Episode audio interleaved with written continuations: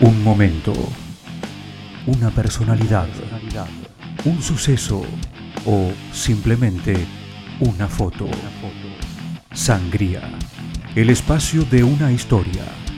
Una producción especial de los alumnos del Círculo de Periodistas Deportivos.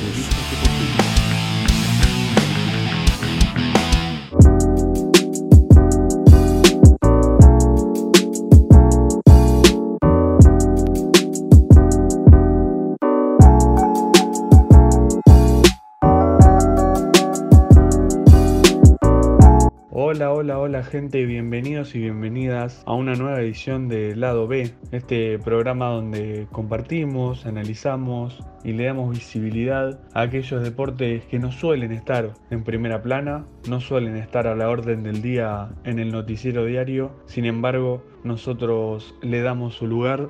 En este caso vamos a tocar el tema del fútbol 5 adaptado, más conocido como fútbol para ciegos.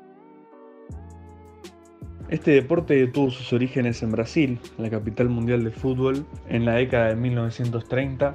Allí se empezó a jugar en los institutos para ciegos, quienes utilizaban como balón latas o algún elemento que hiciera ruido para tener una referencia de dónde está. Luego se sumó España, más tarde ya en 1980 se sumó Argentina también a practicar el deporte de forma semi-oficial por lo menos y la coronación llegó en 1998 cuando se organizó el primer mundial de fútbol 5 adaptado.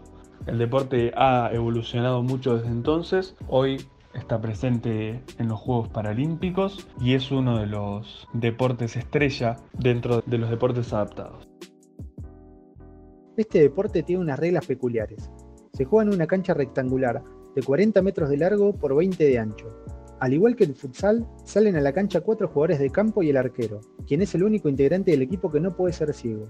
Igualmente, para explicarlo un poco mejor, tenemos el testimonio de Gonzalo Vilariño, quien fue el preparador físico y director técnico de los murciélagos durante 10 años y nos cuenta sus primeras impresiones en la selección argentina. La pelota tenía un sonido para que puedan localizarla. Había un guía que ponían atrás del arco rival para saber a dónde tenían que patear y se ponían un antifaz. Había algunos chicos que tenían un resto de visión y para que estén todos igual usaban ese antifaz. Cuando entré un poquito en confianza con ellos, me animé a pedirles un antifaz, me lo puse y traté de jugar. Había jugado al fútbol toda mi vida. Me pareció más increíble todavía. A los dos segundos ya no sabía dónde estaba parado. El entrenador tuvo, durante toda su etapa en la selección, un jugador emblema que lo ayudó a llegar al éxito, Silvio Velo. El apodado Messi de los ciegos es el capitán de los murciélagos desde 1991. Conquistó dos mundiales y fue elegido como el mejor jugador del mundo en 2002. Hoy, a sus 49 años, sigue vigente, persiguiendo el único premio que hasta ahora le fue esquivo, la medalla de oro en los Juegos Paralímpicos. Tokio 2021 será, quizás, la última oportunidad para lograrlo.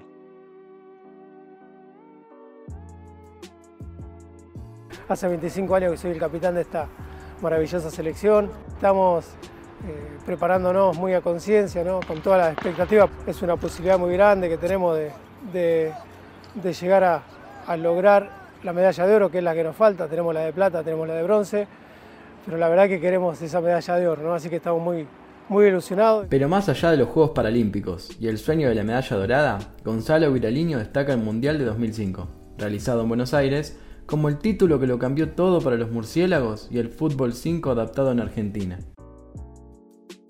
Nos levantamos a las 9 de la mañana, el partido era a las 7 de la tarde y nosotros ya queríamos ir a jugar.